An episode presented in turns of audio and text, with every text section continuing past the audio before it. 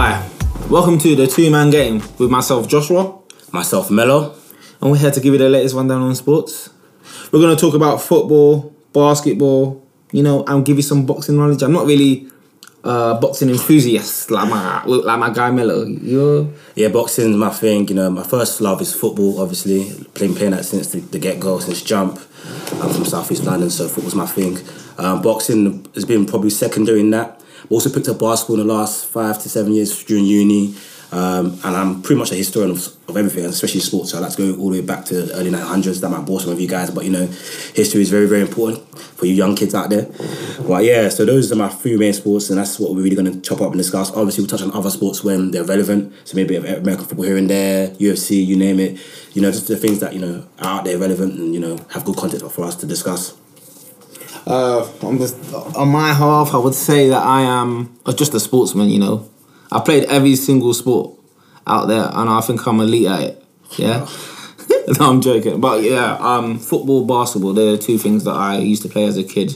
Um, I think I I got quite advanced in them and I played at a certain level. So I know a bit about the nuances of the game. Uh, so I can give you the additional knowledge that you need Yep. when you're talking about this sports and hopefully we can learn some more about this the football and the basketball where it's heading the future of this game and we can give you more insight about that um, boxing i just watch it from time to time you know i can watch an aj or tyson fight i can kind of guess who's the better athlete or the better boxer and you know when aj faces, faces tyson Fury, we'll Yeah. definitely be covering that uh, extensively even what's it called Wilder and Fury, the rematch that's you know supposed to happen later this year. There's also Errol Spence and Danny Garcia. You know, um, he, we're here to discuss that chop up. Um, you know, at mass. Also UFC. There's Khabib and uh, I think Poirier. They're fighting later in the year. We're gonna discuss that as well. Um, back on the football side, I play football as well. Um, so you know, um, started league level, um, not as high as I used to play. I'm also coach as well, coach at, at length. I just came from coaching session just now, in fact. So, you know, we can really get into depth and all the nitty gritty that just said, the nuances, the, the tactical analysis. We can bring that towards you guys. And yeah, so why did we choose the name Two Man Game, Josh?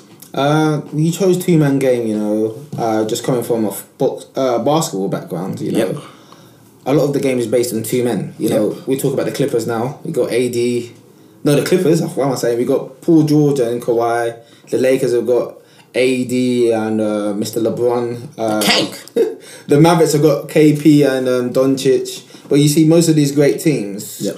they're all based on two players. Um, we look back at Jordan and Pippen, Yeah. and that we chose two men because you know, me and M- Mello, we're gonna be elite. We're gonna be those Two the, men. two, the two men that's running the game. At, the- at the pick moment, we talk about the sports game. Maybe that's what we're, we're aiming to do. But yeah, we just we just chose that name because it's insightful. You know, it covers a, a range of games. Uh, a range of games and sports. Yep. If, for example, boxing is two men in the ring, football you have two men up top, and they normally decide the outcome of a game. Yep. So Two flying wingers. yeah, two men game. yeah, Two the working pairs. Yeah, the basketball is pick and pop, pick and roll, like Karl Malone and Josh, um, John John, Stock- Stockton, the legendary pick and roll everyone knows. And so I'm kind of really like where basketball's headed at this point in time. It's kind of gone back to 80s, 90s, or end of 80s and 90s, you know, where there's two guys. You have two elite players in your team, and that's what's going to take you to a chip. So there's a lot of teams. Also, there's the Rockets with Westbrook, and there's also Harden as well. Um, obviously, when Kyrie and um, Durant get fit, you know, there's a two man game there. Clay and, and Steph, when they get going. So we just thought it was really relevant, it was catchy, and so that's what we ran with it. So yeah. So let's move on to football today. Um, we just had the last week of the games after Corona period. Um, is there anything? Let's talk about the overall COVID period. Have you enjoyed this period of football? I mean, we were starving for football, starving for, for sports, and obviously, you know, people a bit rusty, especially the first couple of games. Even VAR was rusty, as you saw in I think the very first game between Aston Villa and Sheffield United, where Sheffield United got a goal disallowed, and apparently the excuse was or the reason was that VAR wasn't switched on. Like, I think I think that's you know if you're a Bournemouth supporter or uh, just an average football to ima- imagine that's the goal that sent you down. Yeah, Bournemouth, Watford, that's essentially the goal that sent you down. And, you know, especially in this period going down, it's going to hit teams a lot harder than usually before. Like, they used to call the playoff game the £100 million game. Now, in the obviously in this COVID pe- period, everyone's taking a hit and there's no fans. You know, you get less income into your club. And so, not get able to capitalise on the TV rights from the Premier League is going to be very, very critical. And so, yeah, that's just that's That, unforgivable. I think I even we're talking about football finances at this time. You know, there's no fans coming to the stadium. Everything is a bit Yep. um, up in the as well. air. You don't know when the new season is going to start. You don't know how you're going to play in Europe and all all those things. How how does football progress without fans? And if you're a team that's struggling, how do you keep those finances going to pay those players just the basic amenities that you need for a football team? It's going to be a very hard period. The lesser teams that don't have the TV pool and don't get to profit and benefit from, you know, um, the TV revenue and that can't especially being in the Premier League. That's why I harped on um, those teams going down. Bournemouth and Watford is very, very important and it's going to be very key. But the lesser teams low down in the division, they're going to really struggle because they a lot of them they count and depend on the fans coming in, not just for the tickets, the food, they buy merchandise, all that sort of stuff. is very important, and this is sports all across the board. As you cope, um, I guess the people that control the finances got really creative and find ways. You know, really got um, try to look for Do you av- not, advertising do you as not think possible. that a franchise model would be better in this period than it, the club model that we have right now? Because, you know, a, totally a side topic is that I had this, I've been having this idea, and I think that the way American sports is, are run is more is more efficient than the way football is run here. But everyone keeps on telling me that the, beauty of relegation, the beauty of uh, uh, promotion, but I just generally think the franchise model works. You know, 20 established teams, the, the likelihood of them going under is low.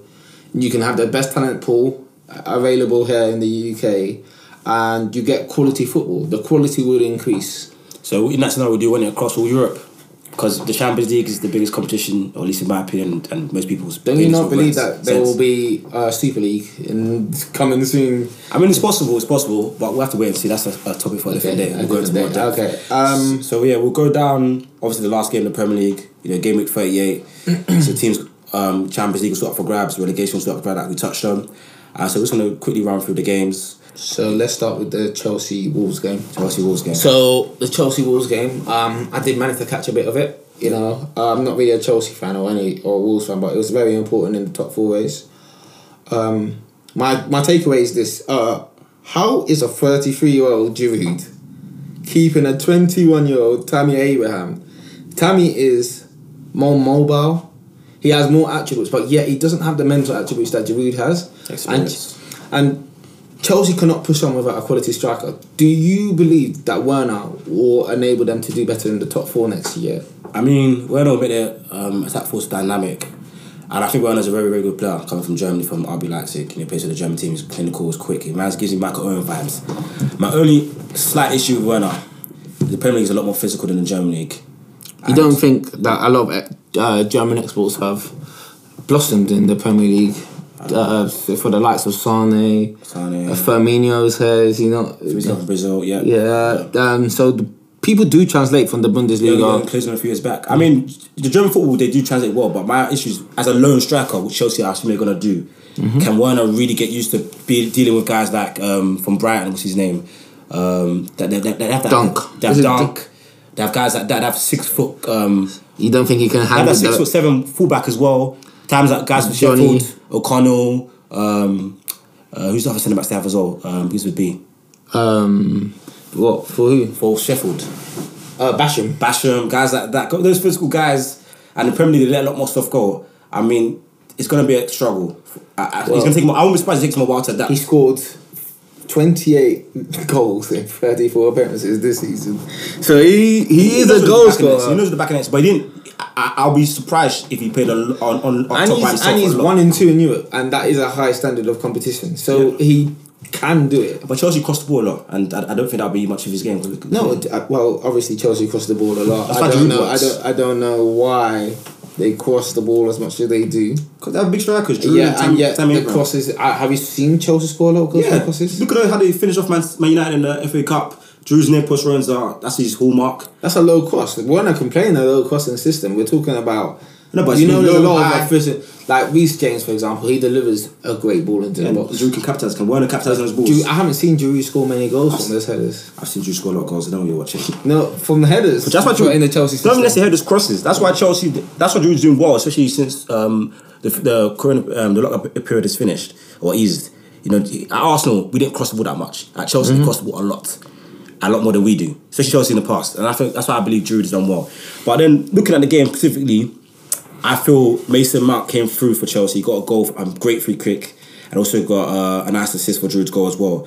And he's coming from the clutch. That, you know that shows me he can deal under pressure. I mean, he was got he got he went a bit on a cold period. I think he went a, a, few games without scoring before. I think the game before or two games before. But he really came through when the money was on the line. Champions League football was on the line. Mm-hmm. The future, the uh, immediate future of Chelsea uh, Football Club essentially was on the line. He, he came through and provided, and it's ominous signs. and You know, those are the players you need, players that can provide for you in the clutch, the, the pressure situations, and he really done. Really, so you, you are, have you been impressed with Mason Mount's uh, debut season? He's the first academy graduate to have fifty appearances in his debut season. Um, he looked very promising at the beginning, but he seemed to tail off during the season. He did he did he deliver? Has he? Do you think he will deliver on the promises thing? I, I think he can do really well. I mean, you know, in basketball they call it the rookie wall. When you first play games at that intensity, games of that uh, magnitude, and playing that amount of games, yes, you got a bit of a, you know, um, uh, introduction for the championship game, but the championship game is a level below. Even though it's more physical, more tiring, they say, but it's a level below the Premier League. So mm-hmm. I feel, I feel, I feel you can provide for Chelsea. And Lampard what is, what is his ceiling and what is his floor? As you know, you talk about Mason Man. What's his ceiling? What's his ceiling? What's his floor? Ceiling, ceiling, ceiling, ceiling, ceiling. As an attack midfielder. So who would you compare him to? Attack midfielder. If he can approximate Sneijder. You'd say he has Sneijder capabilities. At his very, very best. If he gets every last drop of energy and ability from his um, from his being, if he can approximate Sneijder, Sneijder, who was at one point, you know, he could could have won a Ballon d'Or to be honest. Um, I think that's if at his very, very best. If everything goes right. At his worst, um, at his worst, at his worst, who could he be? Could be who could he be? Attacking midfielder, attacking midfielder, attacking midfielder. A Lallana type, maybe at his worst. Mm-hmm. I mean, Lallana's not a steady player. So maybe something like that, even though he's not a double foot, but something like that. I, I guess. So you say a Lallana type? Something like that. That's that's off the top of my head. I'll probably come back with a more um, robust answer. What about you? Um, I think there's his top end ceiling. He might be. Hmm. Mount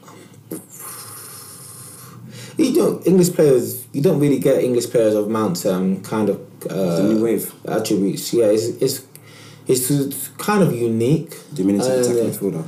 He he reminds me similarly like of a of a Isco type, but I think yeah. Isco's a bit more silky, talented. Yeah, a bit more silky. Uh, well, Mount is more industrious. Uh, I, hear, I hear that. I like that. Can I compare him to Isco? Is his ceiling? Maybe Isco is his ceiling. I don't see him ever being better than an Isco type the difference to him is I think he shoots a lot more, more willing to shoot. That's why Sneijder came to my head because Sneijder is the type of he's the type of attack I like. You know, when a striker's not doing anything, Wiggs not doing anything, you give him thirty yards, boom, you can put top bins. Mm. That's what that, that's what you need. He's gonna be another ten. You need, you have pressure to win you games and score big goals and come up with big moments.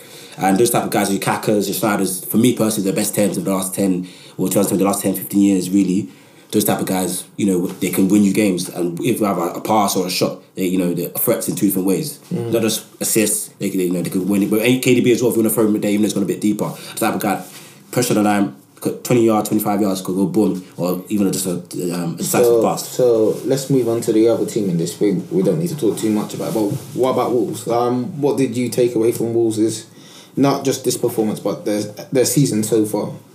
I mean, it's another great season for them. I mean, um, well, they finished um, top six, six or seven, didn't they? They finished. They finished seventh. Another great series for them. You know, similar positioning. Came from the um, championship two years ago, and I believe my takeaway from their season, um, their season is more because they had a lot of players who used to play in the European style. A lot of players who have um, European football experience. So you got um, Neves, you got Moutinho, those type of guys, and their manager as well. You know, and they really and have a really thick squad to help them with any injuries. So they're able to balance Europa League and the Premier League, which is, which is one of the hardest things to do to still yep. be uh, effective. And they're still in the European League now. And if they were to win it, which they could, the Champions League football them, that, that happens, that's an excellent season. You know, that's that's the top of the range season they could have got. And I think that things are looking good for them. I like their manager. I like their players. I love Moutinho. Mm-hmm. Is a, is a a team like Wolves doesn't get a Moutinho. They, ten years ago, they don't. Well, Moutinho is the type of guy. If you play football manager five, ten years ago, he's the guy that you bought. If you needed a CM, you bought him. He was reliable, dependable could defend, could attack. Even though he's small, he works hard, always gives you a 7 out of 10 every week. And he was used to be that centre mid central midfield general or gem sorry that you buy on a cheap on effort mm. back in the day and he's an excellent player, very experienced and he helps with the development and progression of Ruben Neves, that tandem is excellent.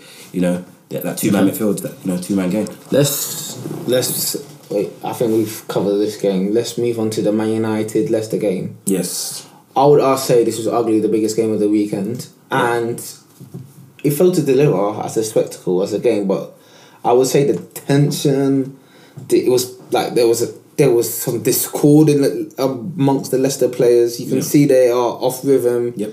They are they're short of confidence, and yet they they played a great game for sixty so, or so, or so minutes, and it all fell apart. As things do seem to happen against Man United in the same fashion. You get And penalty. Another penalty. Um, You know, what was the takeaway from this game? Like, what? How big was this Man United victory for for them to get this top four position? Can they push on? Um, yeah, United got their 14th penalty, record breaking in the Premier League. You know, to no surprise, even Vieira, they still get the decisions. um, but looking at United, can they push on? I mean, that was a big game for them because now they're in for Sancho, who's the golden boy. Uh, The next one up, you know, big things. And like, he's an extremely talented player, a player that can contribute goals and assists, dual threat. And if they do manage to get him, even though I like Greenwood, I like Martial, and I like Rashford, he'll be better than all three of them. Like, if we're being honest right now. And so if they do manage to get him, that'll take him to the next level. They need to improve. Uh, if I was United in a United um, makeup, I'll keep Dean Henderson and I'll get him to battle De Gea because De Gea's fallen off a cliff. Two years ago, he was him and black or and maybe a bit of Neuer were battle for the number one keeper in the world, maybe mistaken as well. Now, I'll say he's definitely world class in my opinion anymore, So right you, now. you're Henderson. I'll keep Dean Henderson. Um, you, at least the battle, and if and you know, if the guy's still messing up, he gets games, game time as well. And then you can even if he plays well, prove himself, he can displace together. Um, they need to. I like Brandon Williams. I think they need to get another centre back next to Maguire because Maguire's a bit too. He's not slow, slow, but he's not quick So enough. is by would you not say by? I love Bailly, but Bailly is always injured and he's a bit too rash. I mean, if he wasn't as injury prone, Bailly could play a lot more and you know could eventually you know sweep off the rashness away from his system. But he's not playing enough games. I mean, will- on paper will be the perfect defender next to um, um, Maguire because he's mobile, he's quick, he's strong, athletic, that sort of thing. But I think there needs to be another guy to, to at least battle Bailly and you know to be there to if he's injured to play. Let's bring it back to that point you mentioned about De, De Gea and Henderson. Do you really believe that Henderson is much of an upgrade on De Gea? Um, well, the way De Gea's playing right now, I would say yeah. De Gea's playing. He's, I don't. he's I, costing. I, I'm not been impressed with Henderson as much as uh, other onlookers have been. Like Henderson's very susceptible to conceding at his near post, and if you look at a, a lot of the goals, sometimes, yeah. Uh, Sheffield United conceded, it's at the near post, and goalkeepers shouldn't be beaten there. I mean, you consider consider a couple goals in there, but that's true. I mean, hopefully he can eradicate that from his uh, makeup. But De Gea's literally costed United goals and games that he should have been saving. Back two, three seasons ago when he was, you know, winning them points, he's now conceding howlers of goals. Look at the FA Cup So where game. do you trace De Gea's fall off? I don't know. I think they- they say around the contract time, uh, maybe his heart's not in it. Maybe he wants to go back to Madrid. It's just been a, one of those funny ones, really and truthfully. Um, he's just literally falling off a cliff. He's, I, I like Fernando Torres. That's what he's doing right now. Just falling off a cliff. and no one could really trace and suss out where it's come from. It's literally just falling off a cliff. He's gone up here and just went. I don't know. So, hey, let's move on. For, are you impressed with United's front six? Their front- let's say their front six, or or yeah, they're everything except for the def- defense. Um, I'll go more front five. So if they can manage to retain Pogba, which it looks like they're going to do, uh, Bruno Fernandes, Rashford, Martial, and Mason Greenwood, is a gem of a player. That combination is very very potent, and the Rashford, the front three, they should be contributing twenty goals all competitions I'm not. I'm not really impressed with Rashford since since the the COVID break. He's been a bit Uh, rusty, but he he looks shot. Um, I don't know where he is. It's not like he concentrated his effort on football in that that break. He, he doesn't look this. He looks like a shadow of the player he was before the break. Remember he and he was Man. United's mo- most important player at that point. um, he came back from an injury, so he's still a bit rusty. So I'll give him a little break there. But he's still, even though he, it's of a good player, when you're playing not so good, but you're still providing contributions. And that's what Bruno Fernandes does. Even Ugh. even though he's been penalised, but you're not playing well. If you manage to contribute to your team, even if it's one ah, pass in a game, The boy assist, Bruno. Uh, one I knew we were gonna talk about him. The last few games, he's been he's, He, he, has been as is, good. he is he's great technically. Yes. He's great technically. He he's finally faced British football. Yeah. They finally put a, a body on him. It's been more physical Yeah. and his game's changed. Yeah. He's not having the freedom over the pitch. You know, when you go and face Palace, for example, they they are going to get you on the ground. They're gonna put a body on you. It's gonna change the way you play, and he looked a bit timid in the last recent performances. I haven't seen the Bruno that I saw come across, but obviously he contributes assists and goals. It's fifteen. Yeah. It's fifteen goal contributions since his arrival in the Premier League, which is just astonishing. Yeah. Um, but he, he, you know, he's a good player. I don't know if his ceiling is near KDB. I've heard some no, comparisons no, no. about him, but his too early for his game is very basic to me. It's very much more shoot on sight, and then pass when I can't shoot. I mean, that's a, uh, a simplistic way to look at it. I mean, it, it, to be fair, it does, to an extent, it does keep it simple, but he does the business. So he, he gets goals, he gets assists. He's not really going to overplay to that extent. He's very quick he, uh, in his thought process. He does things quickly. He tries things a lot, maybe too much.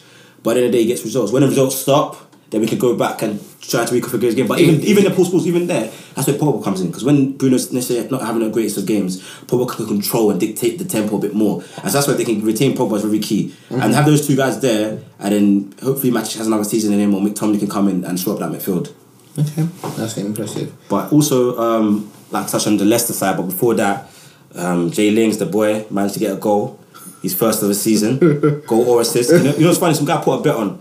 I think it's like ten pound one him like six hundred seventy pounds if Jay Lings didn't get a goal or assist this whole season.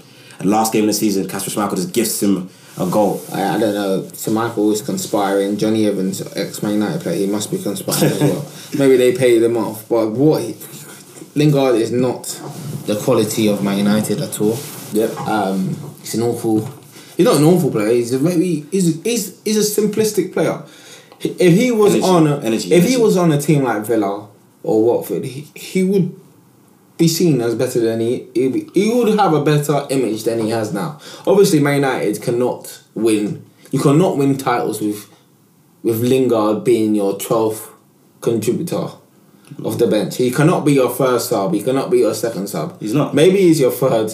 Maybe he's your third backup for the for the um, Fernandes role. You know, he's he he had too much of an important role, and his talents do not fit that Man United squad. I mean, he went through some personal issues um, himself. Mentality, mentality is a big part of football. A lot of people think it's technical, physical. It's not that. It's mentality. He went through certain things that you know I really talk on, and so you know that affects his game, and it has done in the last 12, I've 18 just been months. disappointed in him. Ah. I've just been disappointed in his uh, his application of his talent. It's been poor, and you know, even if you're not talented, he's working hard. And he didn't. I didn't see that he was.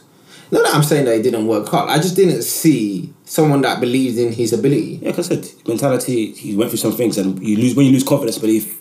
Everything goes downhill. All your attributes that you had before, they'll just diminish. And that's what I believe he's going through. I mean, Lingard still has a, a role to play United if he can be, like you said, a sixth, fifth, seventh sub, you know, part of the 22, whatever. Energy. At certain games, you could play him, so you come against a top, top winger, like, I don't know, uh, what's his name, like Sancho, or if, they, if they're playing against the top winger, you could play him on the outside, do the defensive job, that sort of thing. And he still has a role to play in that because he has a lot of energy, works hard, high work rate, that sort of thing. So if he gets his head um, back in the game, get you know nailed, uh, knuckle down, really imp- uh, work on improving his game again and get back to where he was. He still has a role to play. So I won't really give up him as of yet. Okay, and then let's let's quickly touch on Leicester. You know, Um, they spent 325 days in the top four and ended up outside it. Um, Arsenal, that's what Arsenal used to do. that sort of thing. how did they recover from this um, slow slow end of the season? I don't even know how to describe their fall off. In a. I mean, it's, it's disappointing. Um, but fifth at the start of the season, we offered them fifth, they'd bit your hand off. I mean, obviously, in hindsight, you know, they were fourth all season, they fell off. So it kind of looks like a downer. I feel a bit sorry for them in an aspect because Pereira and Chilwell, they've missed most of the games uh, post lockdown. And they're a key part of their team. They offer width, they're quick, they offer attacking threat, they can defend well, especially Pereira. Uh, you know, they offer a lot to that team and contribute a lot to that team. Especially they're missing this period, especially Perez missed the whole period. Has been a big impact. I, I believe if they had both of them playing most of the games, I, I think they would have yeah, finished in the top four. Um, best right back in the league. Best right man break a league. Uh, uh, you class Azpi as a right back? He's awful. Right He's now, not he's, awful. he's not. He's, He's- not he's the diminishing. As, he's not the same Azpi as he used to be. I'm not taking Azpi. I know. For me, I mean, overall, you can make argument for Pereira, but for me, I'm gonna go with the boy Trent personally. Okay. I think Pereira is better both But if you look at two way, yeah, I'll give Pereira. But look at overall impact, the boy Trent. Okay. Um, Villa. Let's talk about Villa staying up. Yeah. How monumental was that that that draw? It's a big, big. Like I said, we touched on the financial aspect at the start. It's a big, big uh, goal Grealish had. The, the boy wonder uh, for them. Um, they haven't had a striker score since mid to late January, which is awful. Um, Gre- Grealish has managed to you know provide that, that that spark, that impact, and so yeah, it's a great win, and they managed to stay up, and you know hopefully they can push off from here. Hopefully they can retain Grealish. I think he will stay for this another season. Yeah, I, I do I do I do think Grealish stays for another season, even though I do not think that's the best move for him. He does need to Low. test his talent But he's still in on a bigger stage. I mean, if United didn't get Bruno Fernandes, I reckon he'd have gone to them. But right now, I mean, who's he really gonna go to? I mean, what? Uh, who needs a midfielder? Mm, no one really, needs- no one really needs a midfielder like that.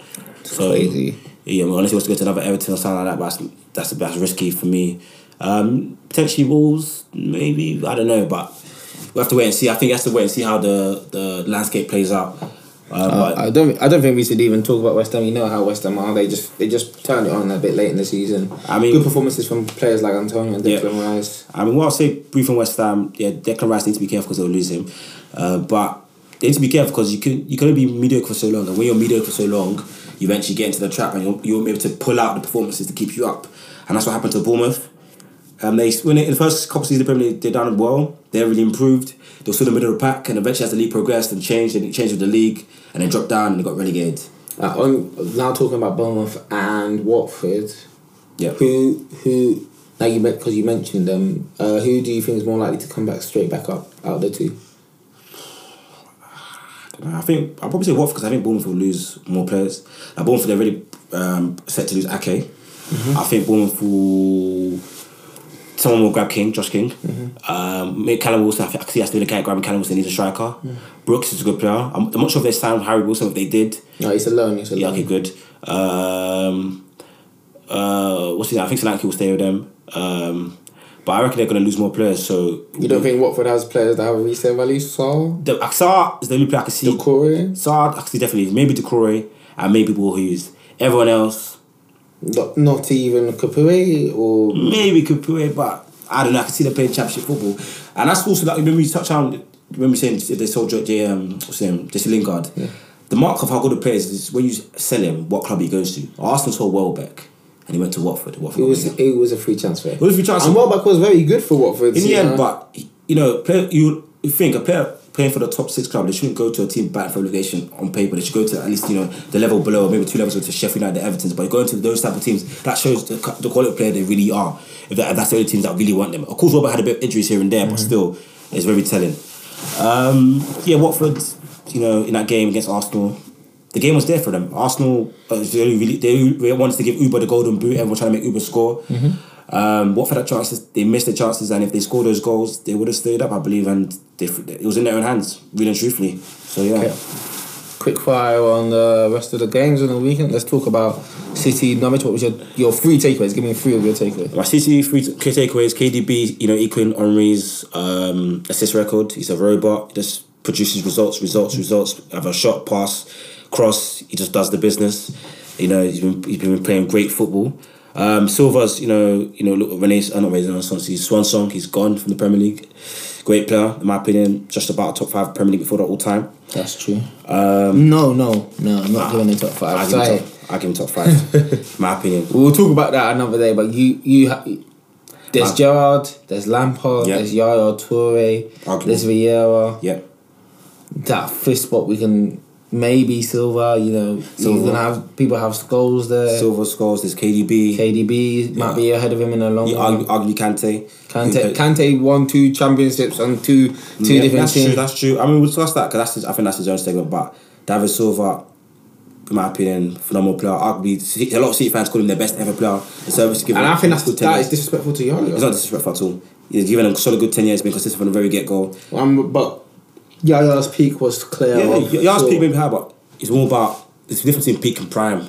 Peak is you know the very best. Prime is the consistency. Silva's provided the consistency from start to finish. I'd rather take a player with a high, with a, a short peak, which is higher than someone's. I'd rather someone give me solid, great ten years. than Someone gives me good to great uh, Five years. five eight years, and you know two two years of exceptional football. I We, we, we can talk about this Another another time, but you know, if we were talking about different sports, and Yeah. I beg to differ. Um, KDB hitting the assist records. Um, how monumental a season was he? I think he deserved Player of the Year. He did. Um, I mean, they done him dirty when Salah won won it when Liverpool were in a similar position. Um, you know, Salah had a great season. He got the goals, but KDB won the title. This time the, the roles are flipped. They don't give KDB the award. I think they should have given, KDB the award, but you know a lot of people in the media are. How did fans. no? You know what? Henderson getting no award is just I don't know what that is. Maybe that's why privilege or something. like that. I thought that was that was absolute joke. I mean, He didn't deserve that. he played Uh, well the season. I mean, people underrate him. Mane, Mane was what was it? Twenty one goals, uh, thirteen assists or something like that. All this com- season? I think Premier League got like 18, 17 goals. I mean, he played well. I'm not as angry as other people. I think because Let me check up that. I look at it from a managerial uh, perspective, which I you know implore people, a lot of people to do when they analyze games. A lot of people look from a fan's perspective. Mm-hmm. You have people like your Hendersons, your Gattuso's, those sort of players that do the simple stuff. I mean, maybe because Gattuso is Italian, has a nice name, he's flashy, because Italian, the suave, all that stuff. Mm-hmm. You know, people don't really. Um, I mean, because in the Premier League, people don't really uh, discredit him as much as they would Henderson. I think Henderson is very consistent this season. The game he missed against what uh, Watford is with the first game they lost. He's very impactful, he's showing good leadership skills, um, performed really well, So got, in the got league- important goals, worked hard. I think Henderson's been a good player this season. I mean, personally, you know, mine has probably done a bit better, but I'm not as angry as other people. Henderson winning the award. Mane, eighteen goals, Yeah. nine assists in the Premier League, Yeah, two goals and two assists in the Champions League. yeah. Uh, he's had a great season. He's had a great Just- season, of course. Just uh, it's undervalued, I guess, by uh, by people. I believe probably the most undervalued player um, in the Premier League right now. You know, Mane, Mane. doesn't get the same shine because he's around Salah. I think he's getting after, recently he's got more of a shine. The last 6, 12, 18 months he got more of a shine. Because after Salah's season, he hasn't replicated his numbers. I think Mane has proved so long. Like, a lot of people in talks and discussions, they, they, they compare Mane to Neymar, say he's better than Neymar, stuff like that. uh, Neymar. Yeah, a lot of people have said that. Um, You, you get I'm not in these A lot of discussions, people so that. I think you should go and find those. Name, uh, I'll bring I them think- on. I'll bring I them think on. you should go and find a lot of people have uh, said that. A lot of people have said that. When Maybe because Neymar's been injured. Maybe in two weeks' time when we uh, Invite have a guests. I'll yeah, bring we'll guests that will talk about that stuff. I mean, I can hear the argument to an extent, but and because obviously Neymar's been injured, but deep down, we know, we all know. Like Aaron Ivan says, we know, you know the truth. We all know. Yeah, yeah, yeah, you better go and find those. We know. Um, last, I'd like to touch on um, the Southampton aspect. Because remember when they got slapped 9 0 from Leicester? Southampton. They really came against- Yeah. Um. I was quite. I was very impressed. You know, with Ings' season this year. Very, very impressed. Uh, 20 22 goals. 21, 22 goals. 22 goals in a Southampton team. You don't really get a player playing in a mid-table team uh, scoring that ma- that amount of goals. Uh, you know, I think he, I think maybe this is his level. You know, if he goes to a bigger team, he's a small fish in a big pond. I think he might prefer to stay at this level, but I don't know. What do you think? I feel when he came from Burnley to Liverpool, it was a good move for him, but the injuries ruined him. And I'm so happy for him that he's ready to rebuild his career and come back again to provide a playing top level. Because when he went to Liverpool, he was still pretty young and looked like a good signing. And now he's, you know, in my opinion, the Premier League, he's the most improved player this season. So if there was an award If there was an award, I'll give it to him. Ings, you're my most improved player. I respect you, and I'm happy for him. I'm happy for him a lot because you know, going through injuries, people expect people to, to come back. Injuries, a psychological thing, a mental thing, and people don't really understand how much that weighs a player. Like like I said before, mental, mentality and the mental approach is the most important part in sports. And if we don't get that part right, you know, everything falls down. Um, also, Che Adams, he broke his duck a couple of weeks ago, He scored a double, didn't he? he got scored again. double. Looking very active, and him and Ings can prove a very dynamic um, duo that can cause teams a lot of havoc next season moving forward. Because remember, the, it's a quick turnaround. He comes back mid mid September. Who finishes higher next season, Southampton or Sheffield United? Um, Sheffield United, I think, are they in Europe? They're not in Europe. If Sheffield United, if they're not in Europe, um, I believe it would be Sheffield because their defense is immense. But if they are in Europe, I'll, I'll go Southampton. Okay. Uh, just quickly on Spurs, you know, just to end it off this topic, we're not going to really talk about Burnley and Brighton, you know. Maybe another week. Apologies to the Burnley and Brighton fans out there. I'm not going to talk about them. They don't deserve my time.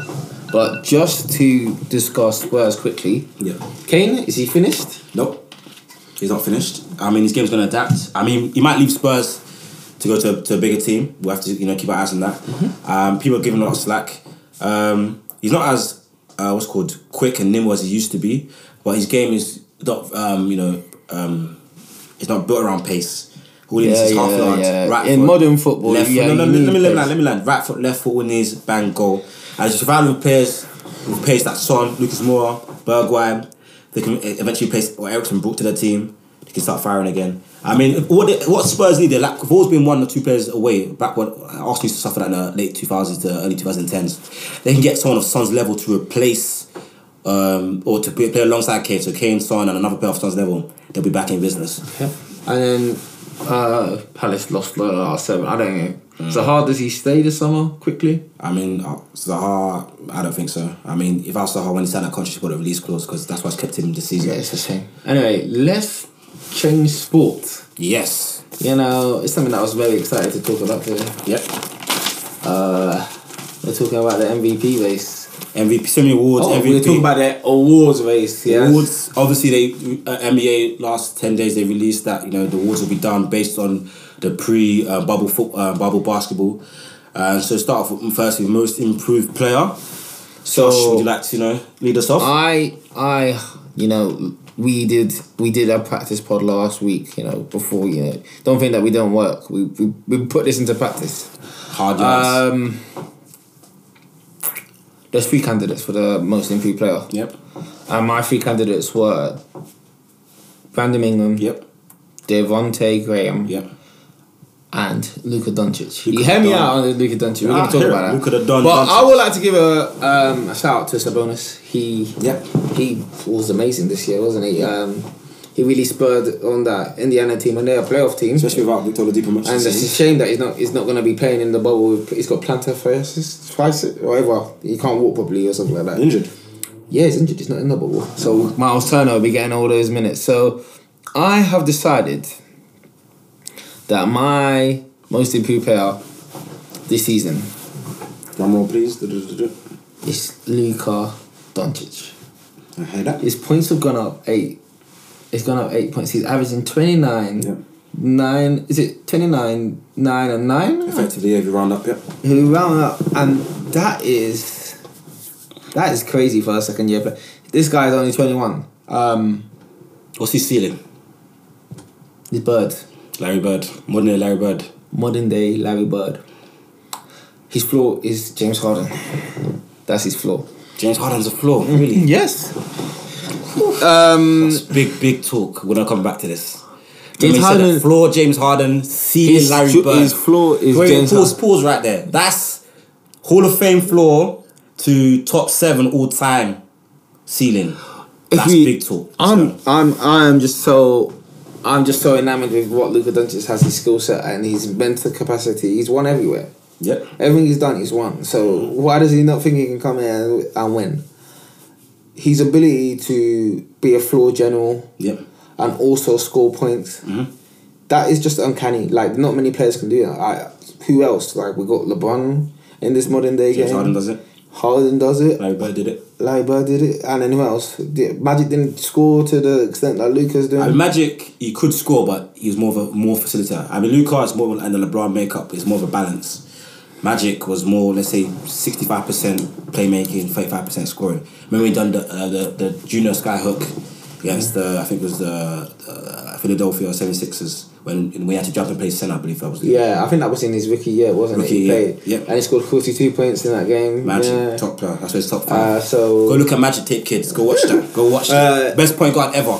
Magic. Did No debate. Magic was his generation, or I mean, Generation. know. You might not even see another player like him, but yeah, I I do really like Luka. Um, also with regards to Brandon Ingram, I just I could not put him because his basketball, his points weren't coming, his stats were not coming in wins. He, he wasn't contributing to winning basketball, um, which I think is a big Very part. important. Very important. Yep. Um, and then for Devonte Graham, he's came from relatively nowhere. Yeah. He Absolutely nowhere. um, I'm not sure. I don't have his stats to hand, but I he. um, what, what what what did Devonte do? What what was his increases then? Um, essentially, almost tripled um, his rebounds, his points, and assists. I mean, me personally, Devonte Graham, because because of just the magnitude and astronomical imp- improvements he's made, I have him as my most improved player. I mean, of course, he's not playing. Uh, he's not in the bubble. He's not playing winning basketball per se. But the Charlotte Hornets, you know, um, obviously losing Kemba Walker That's their best player, you know, all star level player. and They lost him. They're expected to be where they are, and he's effectively to an extent, obviously not as good as Kemba, but he's you know replaced that void. And if you look at his points per game, like I said, uh, points per game, rebounds game, assists per game, almost tripled. He's become a dangerous shooter. Um, 28% from three last season, now 37%. You know, that's um, top level numbers with nine attempts. So is, is Devonte Graham your most improved? He's my most improved player. Um, the only thing I can really criticise him for his field goal percentage was under 40%, and for a guy. That's very poor for, For- for- any player on the, the court. For for um, a guard, you want him to at least in the forties. That's where I criticise him. But the fact he's come from absolutely nowhere to be relevant to this magnitude, I believe he's my um, most improved player. Second, I did have Luka the Don Doncic. I mean, like, 29, 9 and 9. You can't really argue with that. He's become. Um, he's gone from being an all star level player to be a real MVP franchise player. And like Josh touched on, flawed James Harden, seeding Larry Bird. I don't really um, disagree with that too much. But I'm just saying it's big talks. We have to wait and see. I mean, I think Melo, if you look at it, no, I, I, I hear it. Just, just like it's, it's just big talk, you know. Hopefully, I just, I just can't, I just can't bet against the kid. That is the issue that I have. yeah, it's true. I mean, hopefully, And the teams that passed on him, you will regret. I don't know why. Because it's because obviously there's a thing of um, choosing European players so high. Like, Well, look, guy that when there's two Europeans hoisting up that trophy soon, him and KP, you won't be saying that. I mean, Luka Doncic is very exceptional player, exceptional talent. The stuff he's doing is putting him right up there with the legends at his age. I mean, at the age of 21, you, can make a solid case that he's the best 20 year old, 21 year old ever. And then who was third on your ballot? Um, my ballot was close. It was with toss up to Tatum, Bam, and Ingram. I'm gonna go with uh, just to be controversial, not controversial, to be different. I'll go with Tatum. I'll go with Tatum for me personally. You know, he's come from he's his first time Star this season, and towards the last few months before the lockdown of the league, he was proven he could be towards a near franchise player. And him dynamic Joe, Jayson, Jaylen Brown as well. Them guys can improve. They can be really dangerous in the East. Uh, so that was my third. I mean, back to Luka a bit. If he can keep his three point percentage over thirty five, because he shoots around thirty two percent. Um, this season, last season, and over his career, and also free throw above twenty five percent. You get those percentages up above those benchmarks, then now we're really, really, really rolling. I mean, he takes a bit too many uh, bad shots and threes. That's why his percentage is, is lower than you would expect. Um, but you know, Luka, he's the future. Yeah. Okay, and then let's talk about rookie of the year. I think was this was pretty open and shot for me. Um, I didn't even really uh, go into it much. Zion hadn't played enough games. Yeah. So I had, I had um, Ja Morant. Yeah. He's averaging 17, 7 and 3. You know, only five rookies have averaged this. Yeah. Could you guess? Uh, five rookies. Yeah, Give me two. LeBron. Nope. What seventeen? Oh, seven assists. in it. Um, Magic. Yep. Uh, Magic. Larry. No. I'll give you Oscar Robinson, Allen Iverson, Damon Stoudamire, and Trae Young, which is quite a steamed company to be honest. Fair enough. Yeah. Um, especially Oscar Robinson, the big old and Magic Johnson. Mr. Triple Double. Um, search him up, kids. Oscar Robertson. I would say Ja Morant to get his team in the playoffs as well. Yeah, a team yeah. that you didn't expect. He plays with such control for someone that is so fast. yeah, measured. He's very Composure. measured, and also he can he can shoot from the field. Yep. So he's kind of a cross between a Kyrie, a Westbrook. Uh, I don't know. Type. John Wall. Yeah. Um, I'm just I'm just enamored by his skill set. He's so explosive. Yeah. And he's he also committed on the defensive end. I remember a Yeah. game a game tying block he made against Kyrie. Yeah, he did. That's, uh, that's start of the season. Yeah. Yeah, and Kyrie, you know, Kyrie as a ball handler and what he's Kyrie, done, best ball handler ever, in my opinion. uh, what he's done, and Ja Morant stayed with him. He stayed. He was there for every move. He was there for every. I managed to get the block, so I'm I'm really impressed with Ja Morant this season. I mean, he's my rookie year as well. Like Josh mentioned, seventeen points, uh, seven assists, three rebounds. I'm impressed. Like he said, he's full percent, forty nine percent for a guard that shoots. That shoots more from the outside, you know, like people would assume, even though he's attack, attack the rim. That's exceptional. Obviously, like I touched on Devonte Graham, this is a big difference. This is why there's a different caliber of player. 49% from the field compared to 30% from the field. It's a big difference. Um, also from three, just below 37%, exceptional. Anything over thirty five percent as Yeah. someone that's shooting in volume. I mean, he's very measured. He, uh, he makes good decisions. He's committed. Uh, The, my most important trait for me is the heart, the mental aspect. Like I always touch on. He's committed. He's has the fire in his belly. I mean, when he made a free against James Harden, he was talking trash to him. I love it. talk that talk, young king. I mean, Ja Morant. Hopefully, he can stay in G three. He's, he's he's one for the future. I mean, I'd expect Zion to have the better career, but if but if Zion doesn't deal with his injuries, then don't be surprised if Ja Morant ends up having the better career. Uh, let's talk about Zion here. I know there's not really any much we can say. We can give honorable mention out to Kendrick Nunn, Tyler Herro, Yeah.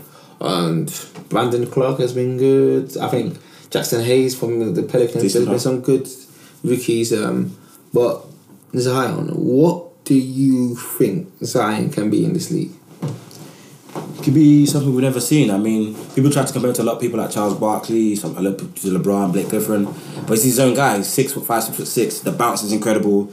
The uh, velocity, the power, the drive, um, speed and speed and, and strength to the rim. I mean, his three point shots not as bad as people made up. Um, he's, he's okay. I mean, he obviously needs to improve. He I doesn't shoot. He doesn't really shoot enough. he doesn't for me to, nah, I think you need to pair down with a, a big that can shoot. So if you want to get the best you need to pair with a big and guys that Give can him shoot. some space. You need space floor. Is he is he a, is he a small Greek freak type where it would have four people spread out? You want to get best of him, that's what you need and to do. Zion, uh, but Zion's not really a ball handler. Not really Let's say ball handler, but you need to you need space. So when you obviously when you post up, you post up guys try to spin off them His the passing is quite impressive. His passing's ball. good as well. I mean, he improves his ball handling as he gets older. But when you when he wants to attack the rim, because you got one guys to attack the rim, the more space they have, the better they'll be. The more borders there are there, it's harder for them to you know do their thing. So if you create space for Zion, you know, it'll be, Does does a non ball handling superstar work in this modern league? Um, who the superstars kind of handle the ball is very um, few and far between. Yeah. Does it work? Can it work? I mean, Even Giannis handles the ball. I mean, what, does AD ha- hand, does AD handle the ball enough? AD He hands it enough. really. He handles it enough. Well, you know, AD on his own team didn't work. Well, it didn't work. He's, that's why he's in the Lakers. I mean, he had that one season when I had um, what's his name, Boogie, and Boogie got injured. Yeah. but um, it'll be different. I mean, it needs to surround- surround him with good point guards, good playmakers. They do. Um, Lonzo's a good playmaker, especially that. They, I think they form a dynamic duo. That Brandon Ingram can handle the ball. Mm-hmm. They have um, Jrue Holiday can handle the ball. With ha- ball handlers, and then and that's big that can shoot. You got you you know you got to be on something there. So we've got to give credit uh, where it's due. About okay, let's go on to change gear to the sixth man of the year. Yep. So who did you have for your sixth man of the year? Me personally, personally, six man of the year. Um, it was between the two boys from LA and Dennis Schroeder. Obviously, I think more conventional fake would have gone to the two boys in LA. They're part of the best bench unit. They're both averaging just under twenty, and they contribute a lot. Um, Harrell, you know, forceful, seven rebounds, eighteen point six points, played good D, great energy from the bench. Lou Will does his thing. He's like he, he him to the six man is like LeBron and Jordan to the MVP race. They could have won it every season if you really wanted to. Yeah, Lou Williams is. He missed the MVP, uh, he's missed the sixth man, isn't he? And He's a bit like how um, Jamal Crawford. Yeah, joint joint joint uh, most wins. Um, and he's very essential to the Clips playmaking and shot creation and, and he's a, he's a, he's on the uh, um, their final lineup, isn't it? Yep. Um, I mean, personally, I'll give it to Dennis Schroeder, the boy from Germany, the German Dennis Schroeder. It's a major part of the, the Thunder's free guard rotation. You have him, you have CP3, you have Shai as well, great player. I know the Clips wish they could have kept him, but you got to do what you got to do. Um, shooting career highs in field goal percentage, 47% that we touched on before. For a guy that shoots that, that many shots from the outside, exceptional. Um, three point percentage, 38%, you know, that's um, the elite level rankings. And he also tests career highs five point one shots as well. She's not just taking here random shots here and he's attempted enough. And I feel getting the Thunder to be relevant because after losing Russell Westbrook and PG, most people thought they'd be in the lottery. I think he's done a lot there, so I'll give it to Dennis Schroeder. What about you, Josh? I had Montrezl Harrell, was it? Uh, just genuinely before the fact that um, I hear your points on Dennis Schroeder. He's a he's been he's been a great addition, and that three guard lineup that the Thunder have is just absolutely run teams off the court. They Yeah. that they they are the best clutch team in the league. Um, they play very well. They have the the I think they have the second best record since Thanksgiving in America. It's like 36 and 11, 34 and 11 since Thanksgiving. But they have a really poor record against teams over 500. Um, I've been impressed with the Thunder this year. Yeah. Keeping an eye. And Dennis Schroeder has been a part of it. But I have Montrezl Harrell just for the main fact that Clippers don't really have that big presence. Yeah. And however, Montrezl Harrell's he's been able big. to he plays big. He's really made up for it, and he's scored 18 points off the bench, seven rebounds, 1.6 assists. Uh, he's just been that de facto big. He can able to switch out, move his feet. He can play he plays big tremendously well. I've just been really impressed with Manchester United this season. Yeah, the only thing he doesn't do is shoot from the outside, but he does everything else. He doesn't need to shoot. I, um, with that team, we don't really need to shoot from the outside. And that closing lineup that the Clippers have with him is is really affected like for because of him. Yeah. Even though he's like a Draymond Green. Yeah. Um, not in the way that he can pass. Yeah. But he can make up for deficiencies you have when other teams are bigger. Yeah. He can cover that Yeah, space. but- He's more his presence. So we'll touch this later, but don't you think he's like oh, on shoot, even though he's in the final lineup, and everything else he does do, when you know, because Clippers they struggle with playmaking and shot creation at times, and if he's there not spreading the floor as much as he could be, you know, the- obviously the paint and the, Let's me let me bring it back to the name of the podcast. It's a two man game. That pick and roll Yeah. with Lou Williams, it makes him a factor. He's a great role man. of course, of course, and that is also an uh, additional play in the book which keeps the other team aware aware they know he's going to roll to the basket Yeah. you cannot you cannot leave him if he rolls to the basket you hedge you make a mistake you leave Lee Williams open if both of you roll I mean- and it, it leads to easy baskets It's true, but we'll touch this later. We'll touch this later. It's very true. You make the points. Um, so moving on, um, executive of the year, I had DMs. Who's making the big decisions? I Your job's on the line.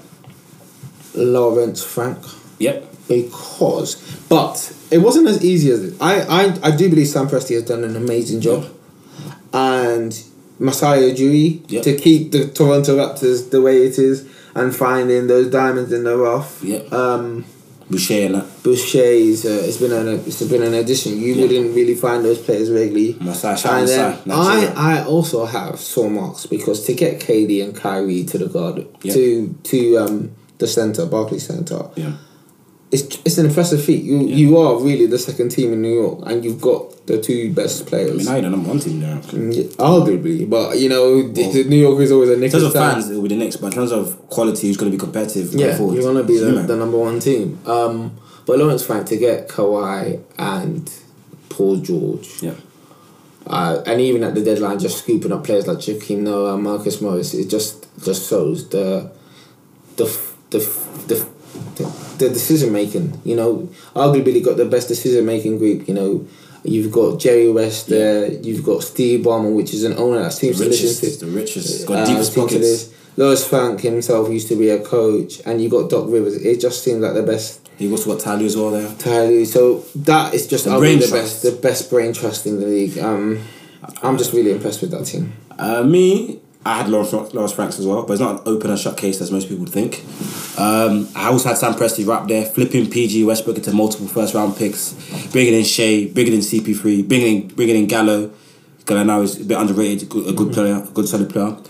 And now they're a playoff team as well. He has a big part to play in that. And he has what four first round picks from the Clippers going. I think he has, I think he has more. I mean, he has a lot. He has a lot of first. He has round first round picks for days. Yes. And if they play it right, you know, they could be relevant again. You know, who knows? They could end up picking KD, So Westbrook they're- types again. They, they can they can pivot. They're they're in a perfect situation. Um, also, Pat Riley. I have to give a shout out to Pat Riley. Kendrick Nunn, undrafted. Tyler Herro, um, is like mid pick. and Duncan Robinson was undrafted. as well.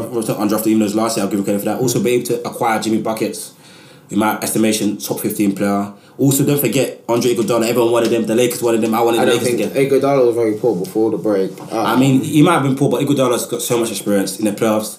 I would, you know, I vouch. I'll, I'll uh, vouch for that Jao Cra- Jao Crow- Crowder was a better addition than he was. They got they got Jae Crowder as well. I forgot about that. I mean, he's done a lot, but at the end of the day, you want to win the chips. And the brain trust in, like we said in Clippers, Lawrence Frank, getting Kawhi and getting PG, especially in the manner they got Kawhi and PG. Everyone thought, you know, Chris Broussard was telling us, K- K- Kawhi is going to the Lakers, Yeah. going to the Lakers, PG, and the next you know, Kawhi, PG, boom, boom, they're in the Clippers. I'm very impressed with And that. now, and now their team, the, the team's so deep. They picked up Joakim Noah. They've got guys like JaMychal Green. Um, they picked up Morris. They picked up Reggie Jackson. They've got so many bodies, and they're ready. They're constructed perfect to you know limit LeBron as much as possible. And by most estimations from the so-called experts, they're the favourites to win it. And so my hats off go to Lawrence Frank and the brain trust the Clippers. Um, my hats off goes up to them. let's talk about the coach of the year. Okay, Yep. who did you have? Let's let's. What was your top three, and then give me the reason why you chose your number one. My top three in uh, from from third to first. My third choice was Frank Vogel.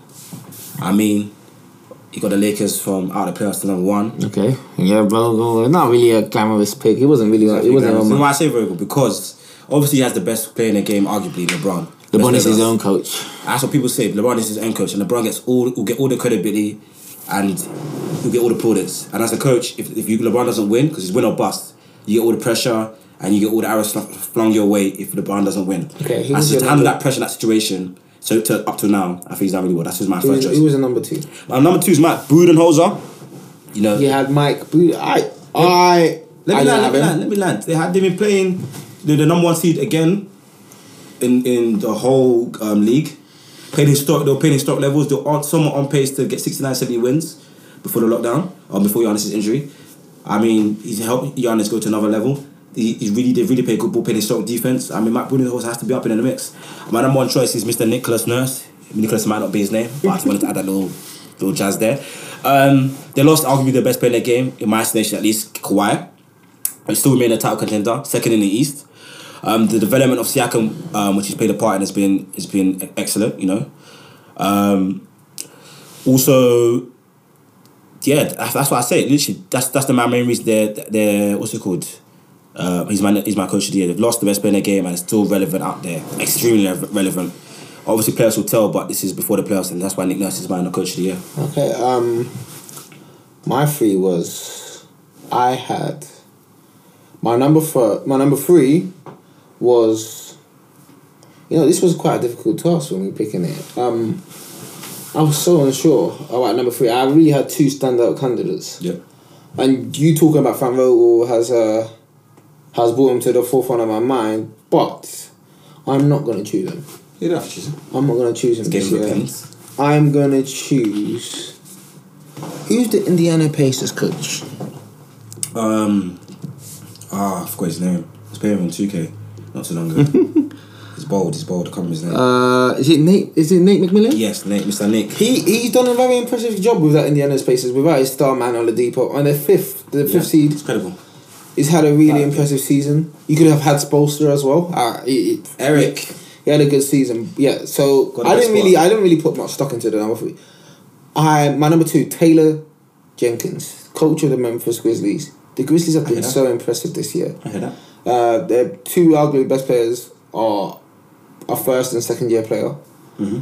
Uh, Jaren Jackson and Mr. Ja Morant, Yeah. and you're in the playoffs uh, with the possibility of maybe playing a playing game, which I don't expect them to play because I think they're going to finish clear of the other teams by four games. Um, I'm really, really impressed with that with that coaching job. Uh, it's not got much shooting. Yep. Uh, the spacing is small. They well, who's he shooting? They have Dillon Brick, Brooks. He's. Is He's the he a rookie? no, he's, I don't think he is. I don't think he is. He's a. I like him. Uh, he's arguably the only shooter that shoots above league average. The rest of them, are, I like maybe Ja Morant thirty seven percent is good, good from the outside, but to play that way and get them into the eight seed, that's very impressive. And then my number one, it has to be Nick Nurse with you. I think Nick Nurse has had a very Nicholas, Sir Nicholas. He's had a very Second year coach, I swear. Second year, and the the pick was controversial last year to sack um, Dwane Casey Yeah. and to put Nick Nurse there, and Nick Nurse has just been a breath of fresh air. You know, there were the baby Raptors, the baby dinosaurs, LeBron and, and everything. and then look at them now; they're a championship team. So I'm so impressed with what Nick Nurse has done. Uh, Siakam has really he's really made Siakam a focal point in that team. Defensively, Toronto play unorthodox defense, but they managed to stop their opponents, and they, they haven't missed a beat this year. And if I had to pick any team in the East to knock off the box, it would be Toronto. Even though there's people that love the Celtics, you fall in love with two tall wings because they look good on paper, but they're just not good enough for me. I'm not really impressed with that. Um, to that extent, let me see them do it in their playoffs. So yeah, that's my that's my three candidates, and I think Nick Nurse win. Um, with Nick Nurse, yeah, he's second year coach. He was assistant coach for since 2013 14 up to 17 18. Now he's second year coach. First year, winning a chip. Obviously, the, the Warriors they had a few injuries, but that's very, very, very, very impressive. And now second year, they're still relevant. I mean, as a start as a coach, you go through all the legendary coaches. I don't, you know, not even uh, Phil Jackson, um, Popovich, Pat Riley. I- I'm not sure, I'm not too sure about Pat Riley, but I don't think any of them had starts of that magnitude to that that level. So, if, obviously, it'll be a big ask for him to continue this for the time being. But you know, he's, he's in verified air right now. So let's talk about. You know, I say let's talk about it again. Uh, we got defensive player of the year to, Yeah. to discuss. Um, DPOTY. Um, and I am going to say this. I'm gonna tell you already. I'm not even gonna keep the suspense about MVP. My defensive player of the year is the same as my MVP, and it's Giannis. He is. One of Ben Simmons now. You know. Oh yeah, I had this discussion. Your boy Benjamin. I had this discussion. I look back at the stats and it just See this I just- boy. Let me stop. This guy had Ben Simmons before we had our little talk, and I brought him right right over to the winning side because that's what we do. We give him stats, we give him facts, we give him analysis. Ben Simmons is an extraordinary defender. He can guard everyone except for the center. yeah. um, he the job he does it helps everyone even though i you know on a normal year we say i would say Embiid is the the most significant defensive stopper in the league when Embiid is on the court Yeah. significantly teams the Sixers defense increases. In fact, it's so impossible to score on them. Yeah. It's just a shame that the offense struggles so much with that combination. Um,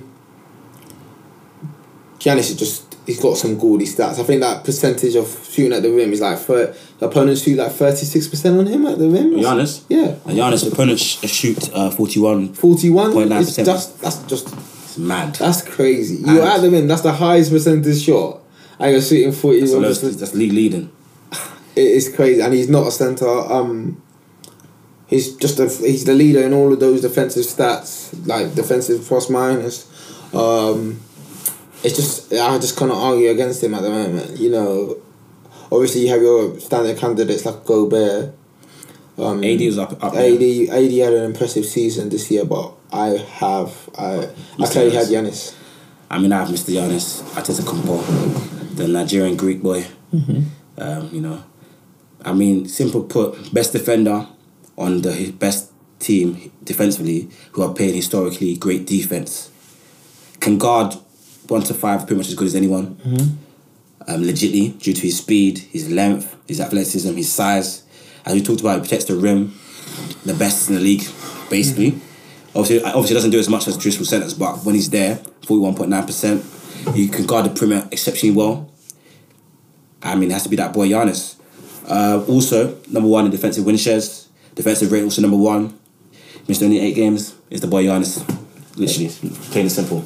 And now, like, you know, the thing that people talk about the most. But do you know what? Because I think this is such an open and shut case for MVP, Yeah. I don't think we need to really waste time on it. But I know, uh, I know some people have discussions about it. I mean, Who do you have as your MVP? I mean, for me, simply it's Giannis. What I would say, you can make a case for LeBron. He- no case. No, you can't He only leads the Lakers in one statistical. I mean, you can't make a case for LeBron. which is just assist. And I think it's a bit of a Wilt Chamberlain thing this season about LeBron. LeBron has focused himself so much on, oh, I want to be seen as a passer. I want to be seen as a passer. I don't want to be a scorer. I don't want to Yeah. do this. I want to get everyone involved. Yeah. And he just focused on assists. You know, does that help or hinder the team? I mean, it's up the team. They didn't have a. They didn't have a. a We'll see in They the didn't have a legit, a legit point guard.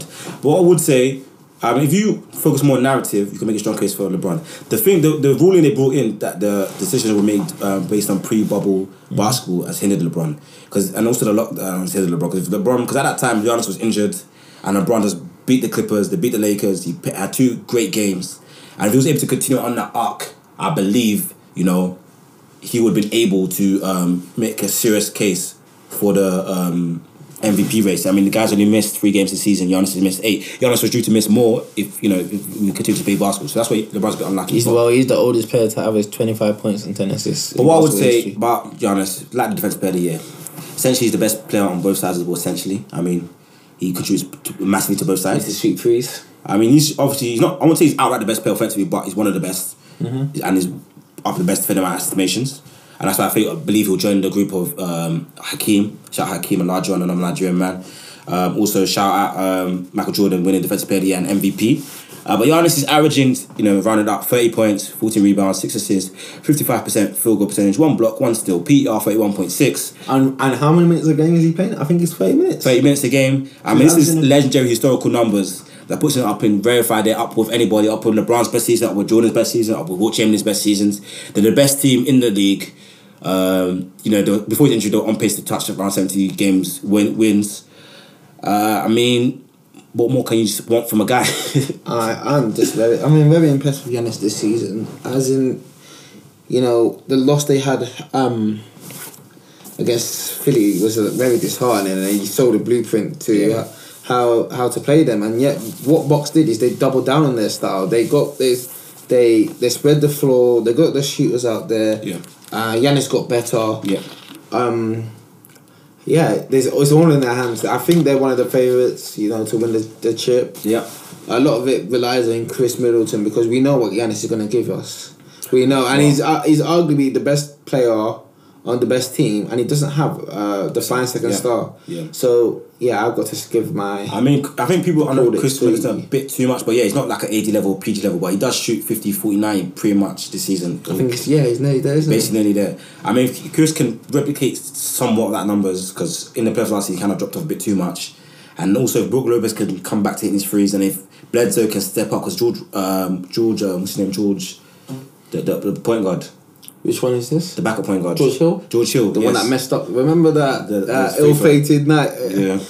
The J.R. Smith, well, he's back in the Lakers. But yeah, because George Hill outplayed him, especially against the Toronto Raptors in the playoffs. So if Bledsoe can actually do Bledsoe things, then they'll be back, uh, they'll be seriously in the mix um, to win it all. Okay, that's very impressive. Let's. Um, I know there's not very much boxing to talk about to, uh, today, so we will, Postpone you know, that. postpone that for another week. Let's just end this first pod on um on a hypothetical note. You know, Okay. we like to do hypotheticals. Here. Uh, we are going to talk about the Ballon d'Or award. You know, quickly um, to to end this session. Yeah. We know it's been cancelled. The first time it's ever been cancelled. Yeah. Oh. Ballon d'Or. You know, do you want to talk about the Lakers Clippers last night or the Ballon d'Or? I think we could squeeze both of them in. You wanna squeeze it in? Quickly. The Let's- very quickly. Let's let's quickly talk about that Lakers Clippers game last night. Um, Last night to us. The takeaways. Well, Friday. Um. Well, Thursday night for you. quick takeaways. The Clippers don't have an answer for AD. And I believe whoever outplays each other of AD and PG really is going to decide who wins the, the event, uh, inevitable matchup between the two teams because I believe LeBron and Kawhi they will play each other basically to a push to an evens. And uh, we saw PG went off. He had a great game. He was moving like a splash brother. 60 percent from the field. Six out of eleven from three I believe. I mean PG done his thing. Literally he done his thing. But whoever outplays each other will win the chip. Uh, you know he calls himself playoff P. In the playoffs he kind of. Divers and davers AD is well similar. Whoever outperforms each other will win the chip. That's true. Uh, Will win the, the West. Sent AD to. They got a bit foul happy last last night. The Clippers sent AD to the line seventeen times. Um, the obviously the difference is really AD six foot ten. He's too big for the Clippers lineup, and you see the Clippers really miss Montrezl Harrell. Maybe he could have slowed him down to an effect. Too too long. Uh, it's the first day. It's the first game in the bubble. You know Right. they're slow. They haven't played in four months. Yeah. Uh, the shooting was there. The defense was obviously ahead of the offense. You give it time for the offense to catch up with it. I think this was, you know, even though it was a loss for the Clippers, it was quite an encouraging Yeah. performance. You know, you're missing two of your best players Yeah. to your rotation, and you managed to just lose by two. And you could have really won it if you if if you really look at it. They could have really won it. Um, for the Lakers, what the Lakers need to do is just they just need to improve the shooting. They need to hope that Kuzma keeps on giving them these uh, these numbers 16, 16 and six of eight, which is just that's insanely hot. I mean, Kuzma's Um, crazy. And they need these contributions from their bench players. Dion Waiters in his small uh, small minutes that he played was very impressive, and I was Yeah. I was quite impressed with that performance. Um, Yeah, touch on Kuzma, I was very impressed. I mean, for, for them to be seriously winning, talk about think about winning the trip.